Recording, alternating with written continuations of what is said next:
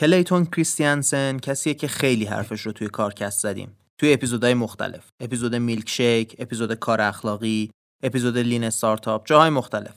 کریستیانسن توی سال 1995 وقتی هنوز داستان اصلی کامپیوتر این بود که هاردش چقدر جا داره اومد یه تحقیقی انجام داد روی تکنولوژی های برهم زننده بازار. یه روندی رو پیش بینی کرد که چطوری میشه با استفاده از محصولایی که در لحظه شروعشون بهتر از محصولهای توی بازار نیستن کل بازار رو به دست آورد 20 سال بعد کریستیانسن اومد و دوباره پیش هایی که کرده بود رو بررسی کرد تا نشون بده چقدر دقیق و درست بودن. توی این اپیزود می‌خوایم بفهمیم نوآوری برهم زننده که خیلی هم اسمش سر زبون افتاده چیه، چه مدلی رو پیشنهاد می‌کنه و چه استارتاپ هایی رو می‌تونه توصیف کنه و چه استارتاپ هایی رو نمی‌تونه.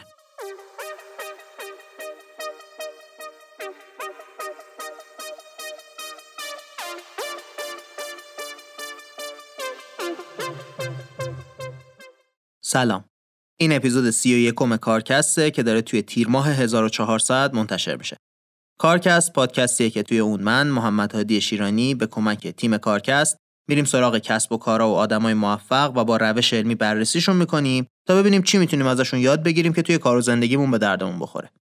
توی این اپیزود همونطوری که گفتیم رفتیم سراغ دو تا مقاله از کلیتون کریستیانسن که یکیشون توی سال 1995 و یکیشون توی سال 2015 منتشر شده. داستان کلی اینه که مقاله ها سعی می‌کنن توضیح بدن چطور یه استارتاپ با محصول ضعیفتر می‌تونه یه شرکت موفق و پولدار با محصول بهتر رو شکست بده. با این نگاه به کلیت مطلب بریم ببینیم از تئوری نوآوری برهم زننده چی می‌تونیم یاد بگیریم.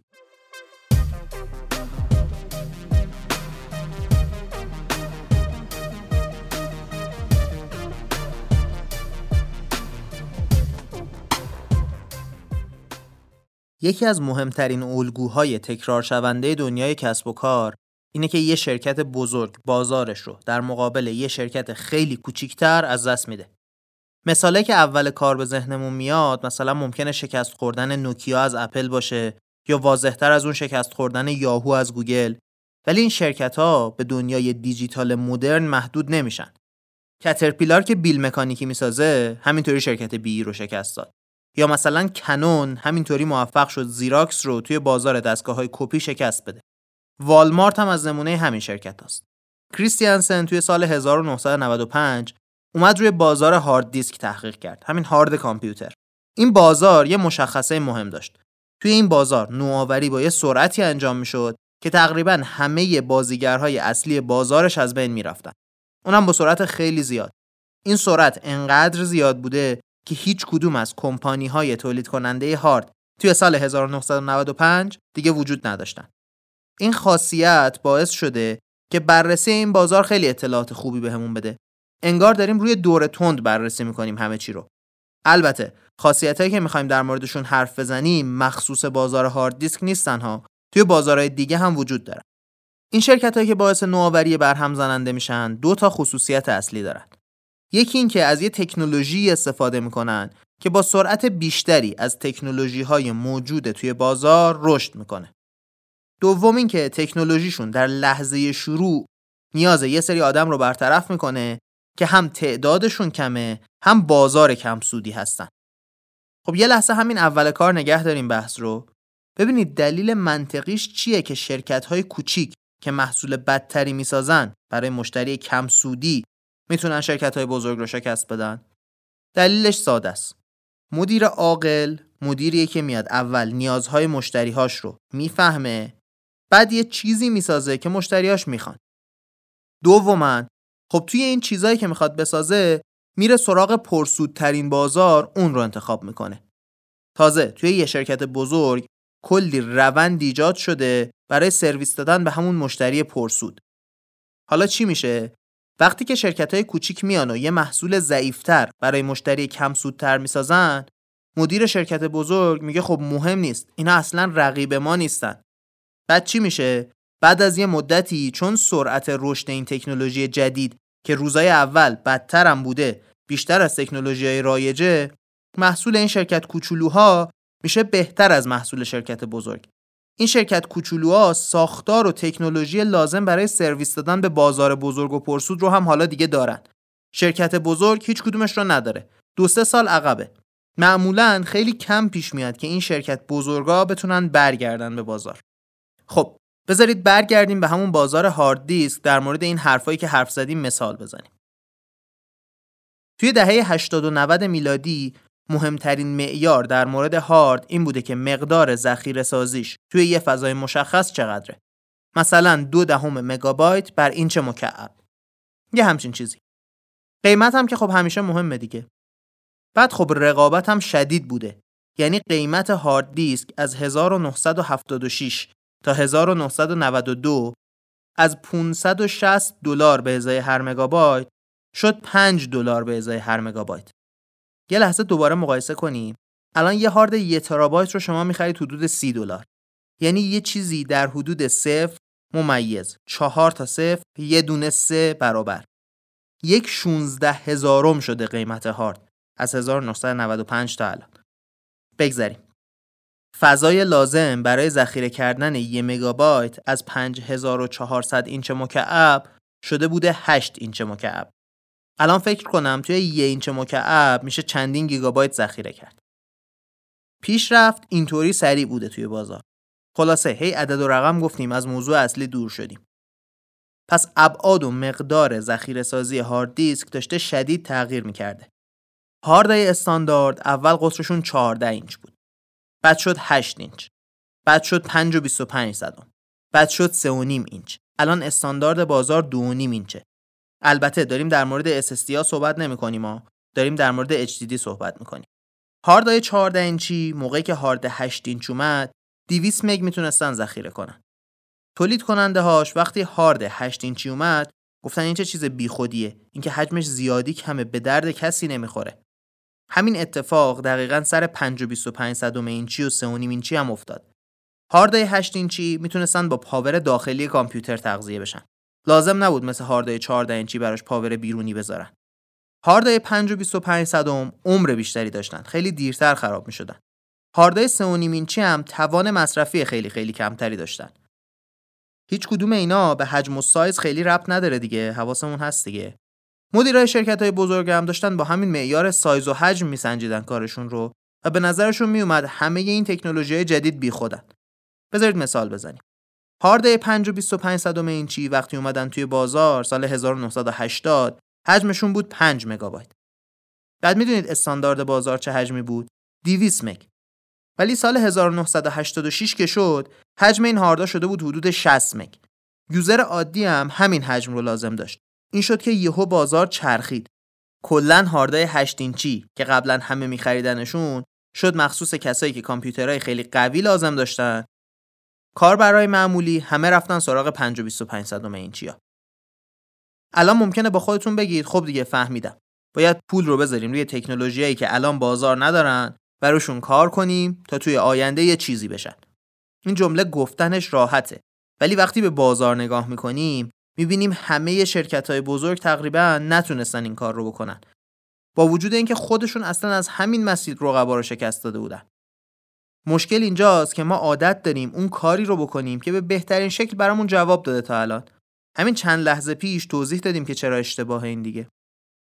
از اینجا به بعد کریستیانسن میاد توی مقاله 1995 توضیح میده که استراتژی رو چطوری باید طراحی کرد که موفق بشیم این تکنولوژی ها رو بسازیم و ازشون استفاده کنیم. من می‌خوام از روی این تیکه مقاله بپرم. برم سال 2015 چرا؟ چون مقاله 2015 رو نوشته که توضیح بده چطوری آدما مقاله 1995 رو درست نفهمیدن و مفاهیمش رو هم اشتباه استفاده کردن خیلی وقتا. اصلا خیلی وقتا تعریف دقیق و علمی رو رعایت نکردن. همونجا توی مقاله 2015 میگیم که چطوری حالا میشه این تئوری رو توی یه شرکت پیاده کرد.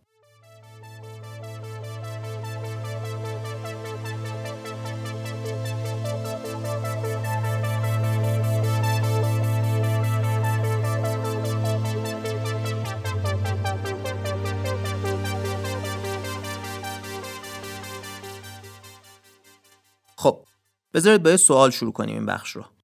اوبر نوآوری برهم زننده هست یا نه؟ احتمالا دارید با خودتون فکر می‌کنید. خب نوآوری که هست بازار تاکسی رو هم که به هم ریخته. پس منطقیه دیگه میشه نوآوری برهم زننده شما تنها کسی نیستید که این اشتباه رو می‌کنید. حتی توی دنیای آکادمیک هم آدما کمین اشتباه رو انجام ندادن. مسئله اینه که ما یه تعریف علمی رو که نمیایم از روی تعریف تحت و لفظی کلمش معنی کنیم. توی بخش قبلی اپیزود اگه یادتون باشه گفتیم که نوآوری برهم زننده دو تا ویژگی داره. یکی اینکه تکنولوژیش توی روز اول از بازیگرای اصلی بازار بدتره یکی دیگه هم این که داره به بازاری سرویس میده که کم سودتر و کوچیکتره در مورد اوبر یا حالا اسنپ خودمون فرق که ندارم با هم یه چیزم این دوتا فرض برقرار نیست هم اینکه تکنولوژی اسنپ از آژانسا یا تاکسی دربست بهتره همین که بازارش کوچیکتر نیست. داره به همونایی که تاکسی دربست می‌گیرن یا آژانس می‌خواستن سرویس میده. این داستان هر گردی گردو نیست دیگه نوآوری برهم زننده داره داستان استارتاپ ها رو تعریف می‌کنه. ولی هر استارتاپ موفقی از نوآوری برهم زننده استفاده نکرده که. حالا ممکنه شما بگید خب هرچی چه اهمیتی داره. اسمش رو هرچی می‌خوای بذاری بذار. به چه درد من می‌خوره این اسم؟ اصلا چرا مهمه که این ویژگی داشته باشه یه استارتاپی؟ باعث میشه چه فرقی درست بشه؟ فرق اونجاییه که می‌خوایم بریم سراغ استراتژی. چه به عنوان مؤسس استارتاپ چه به عنوان شرکت بزرگی که یه استارتاپ داره وارد بازارش میشه. اگه استارتاپ از این نوع نباشه خب استراتژی بازی ما به هم می‌خوره. مثلا شما فرض کنید وقتی اسنپ اومد هم تاکسیرانی هم اتحادیه آژانسا سعی کردن یه ابزار مشابه بسازن. من الان دیگه اسمشون رو هم یادم نمیاد که ابزارشون چی بود. اگه می‌خواستن از حرفای این اپیزود استفاده کنن بازم شکست میخوردن. چرا؟ چون اسنپ که نوآوری برهم زننده نیست. این اهمیتش. خب حالا ممکنه بگید اصلا نوآوری برهم زننده در مقابل چی قرار می‌گیره؟ نقطه مقابل نوآوری پایدار نگهدارنده است. از خودم دارم میگم ترجمهش رو. نمی‌دونم توی کتابای فارسی قبل از من چی ترجمه کردن. به انگلیسی sustaining innovation. حالا یعنی چی؟ یعنی اینکه شرکت داره همون محصولی که داره رو دور همون مشتری که داره بهبود میده روز به روز. مشتری عوض نمیشه. داره نیازش هی هر روز بهتر برطرف میشه. تا کی؟ تا یه روزی که یهو نیاز مشتری انگار عوض میشه. عوض که نمیشه. یه جنبه هایش معلوم میشه که تا قبل از اون برای خود مشتری هم معلوم نبود. حالا بریم سراغ اصول این نوآوری برهم زننده. ببینیم داستانش چیه. اولین اصل اینه که برهم زننده بودن زمان می‌بره. معمولا چند دهه طول می‌کشه. چون اون بازیگر بزرگ توی بازار به این راحتی کوتاه نمیاد که. دست و پا می‌زنه تا بمونه. خریدارم بالاخره باید یه چیزی که بهش عادت داره رو بذاره کنار. به این راحتی آدما از عادتشون دست نمی‌کشن که. مثلا شما شرکت Seagate رو ببینید. هارد تولید می‌کنه. هارد external ش رو احتمالا دیدید. اینا اون موقعی که تکنولوژی از 5 و 25 صدم اینچ شد 3 و نیم اینچی قبول نکردن نوآوری رو. گفتن به درد نمی‌خوره. بعد خب اون نوآوری پایه تولید لپتاپ شد. کامپیوتری که بشه حملش کرد. امروز هنوز Seagate هست. درسته که توی اون بازار شکست خورد ولی هنوز هست شرکتش. بعدش دوباره اومد به سامسونگ و SanDisk توی بازار SSD ها باخت. ولی هنوز از بین نرفته کمپانی. تلاشش رو کرده که بمونه تا جایی که میشه. پس فرایندش یه شبه نیست. شاید چند ده سال طول بکشه. شما مثلا ببینید سوپرمارکت هایی که جنس رو با تخفیف میفروشن.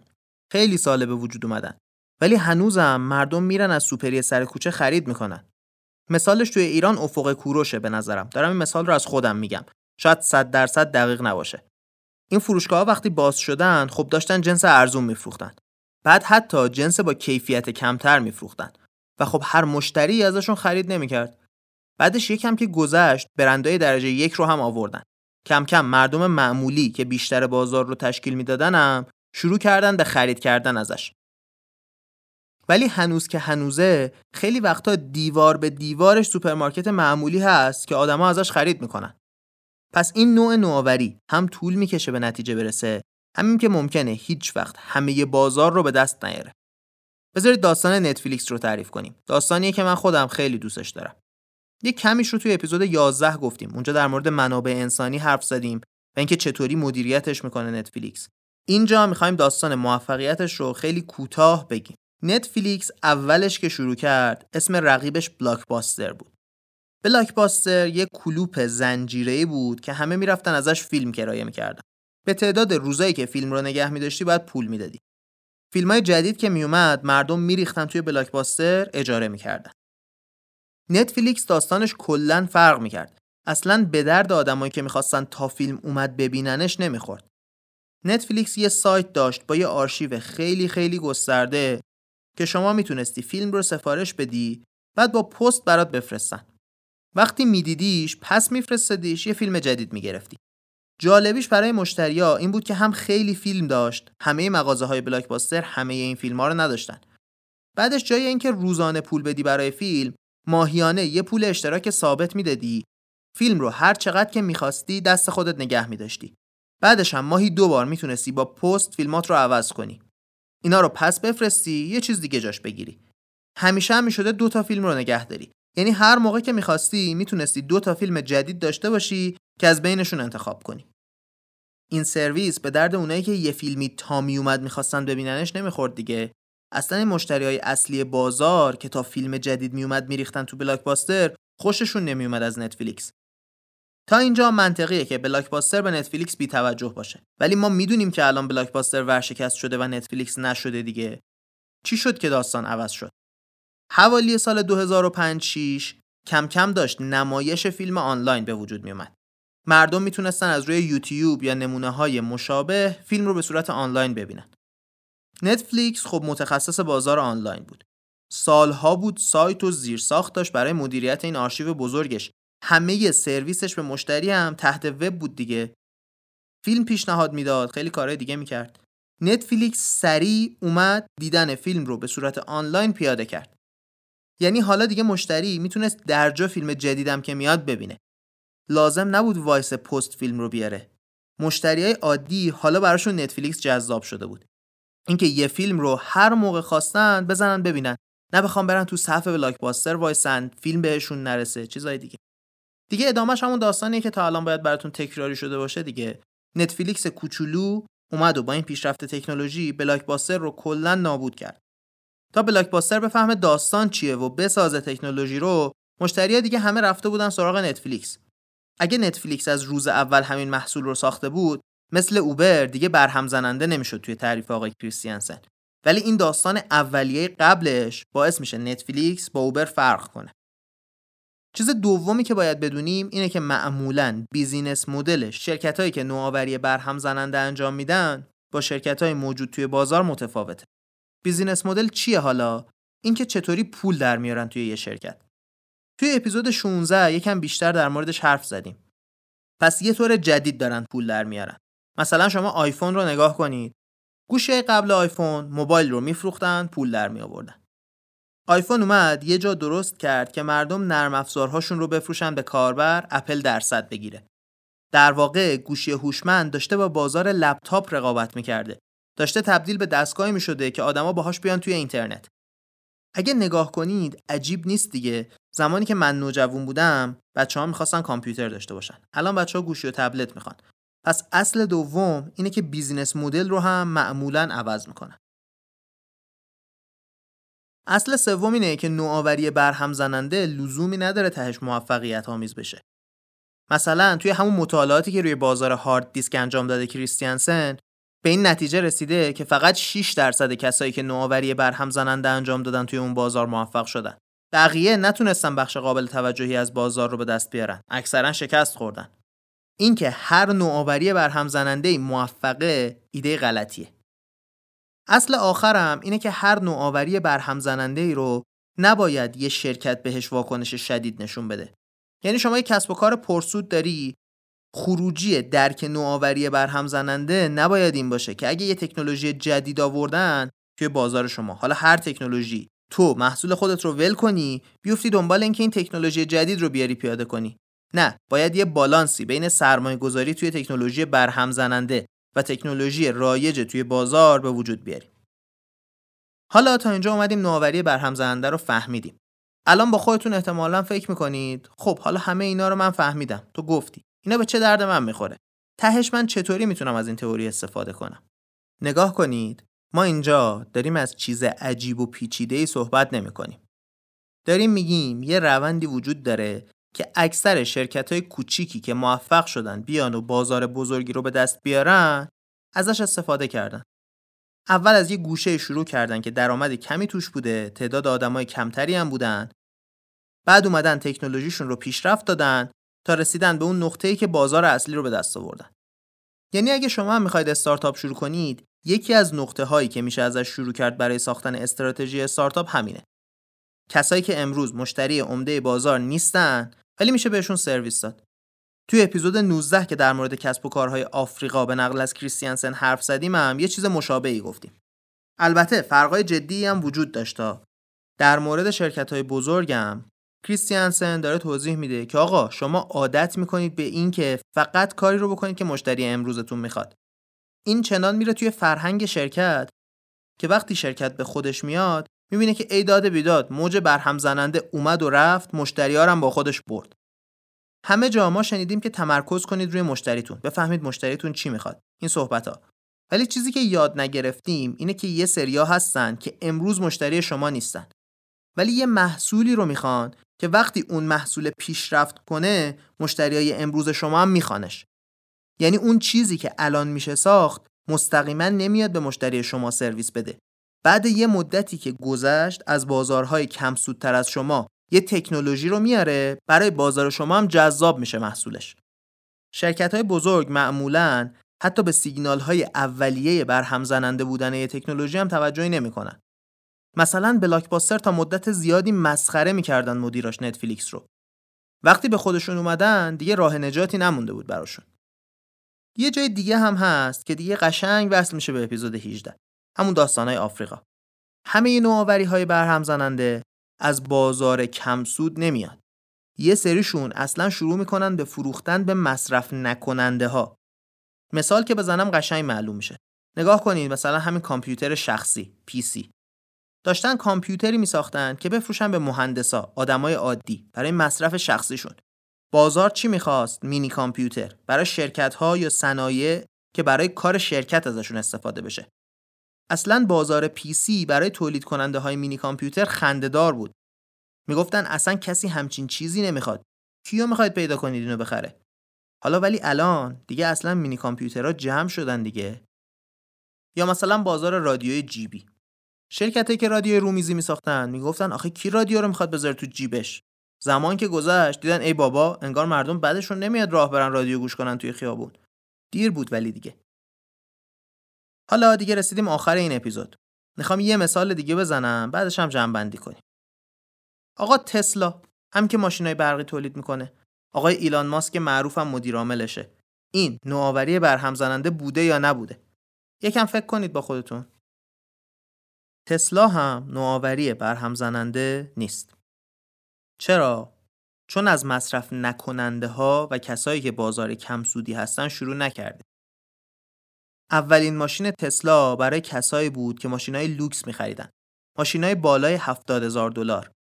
این بازار برای تولید کننده های اصلی خودرو اصلا خیلی هم جذاب بوده همیشه. ماشین لوکس کی بدش میاد بفروشه؟ کلی سود توشه. تسلا اومد وارد بازار این ماشین فروشا شد و توی بازاری که وجود داشت نوآوری کرد. بازاری که برای همه بازیگرهای اصلی جذاب بود خودش از همون اول. از قضا دیدیم دیگه شرکت های خودروسازم بیکار نشستن.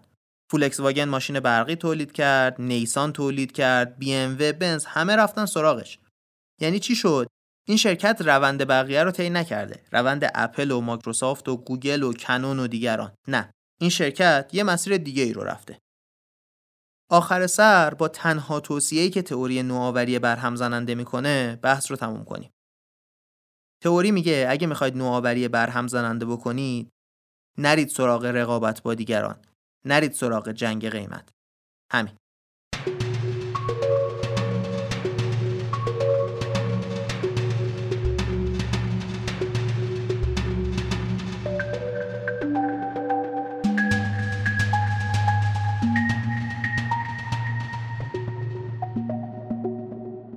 این اپیزود برخلاف بقیه اپیزودا خیلی جمعبندی پذیر نیست.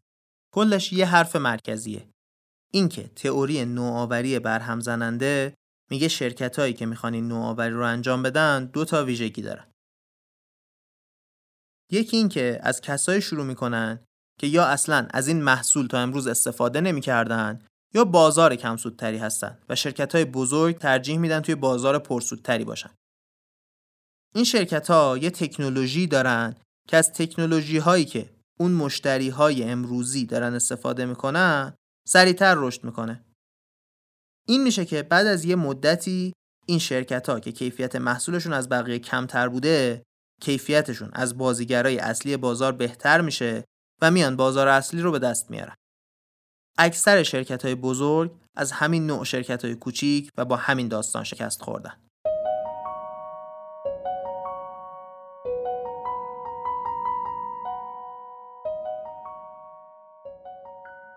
خب رسیدیم به آخر این اپیزود. این تئوری از اپیزود 6 مونده بود با همون که تعریفش کنیم. یه فصل بین این اپیزود و اپیزود 6 که قول تعریف کردنش رو دادیم گذشت ولی بالاخره وقتش شد. این آخر اپیزودی می‌خوام بخوام ازتون که بیشتر نظراتتون رو بهمون بگید. کلا همه جا نظر شما که نباشه ما نمی‌دونیم چطوری بهتر کنیم پادکست رو. چه کارهای جدیدی بکنیم که بیشتر و بهتر بتونیم ارزش ایجاد کنیم. شبکه های اجتماعی زیادی داریم دیگه. هر جا بهمون پیام بدید حتما می‌بینیم. همیشه هم جواب دادیم تا امروز. تا جایی که تونستیم در سریع ترین فرصت. مثل همیشه می‌خوام ازتون تشکر کنم که پادکست رو گوش می‌کنید. یادآوری کنم که اگه چیزی توی این اپیزود یا اپیزودهای دیگه شنیدید که فکر می‌کنید برای کسی از دوستاتون جالبه همین الان گوشی رو بردارید یه پیامی بهش بدید. هم شما یه کار خوبی کردید هم دوستتون یه چیز جالب گوش می‌کنه هم ما خوشحال میشیم. در همه خوبه. طبق معمول تشکر می‌کنم از تیم کارکست شبنم شجاع اردلان محمد رستگارزاده علی امیریان و آیلار سیامی. این بود اپیزود 31 از کارکست.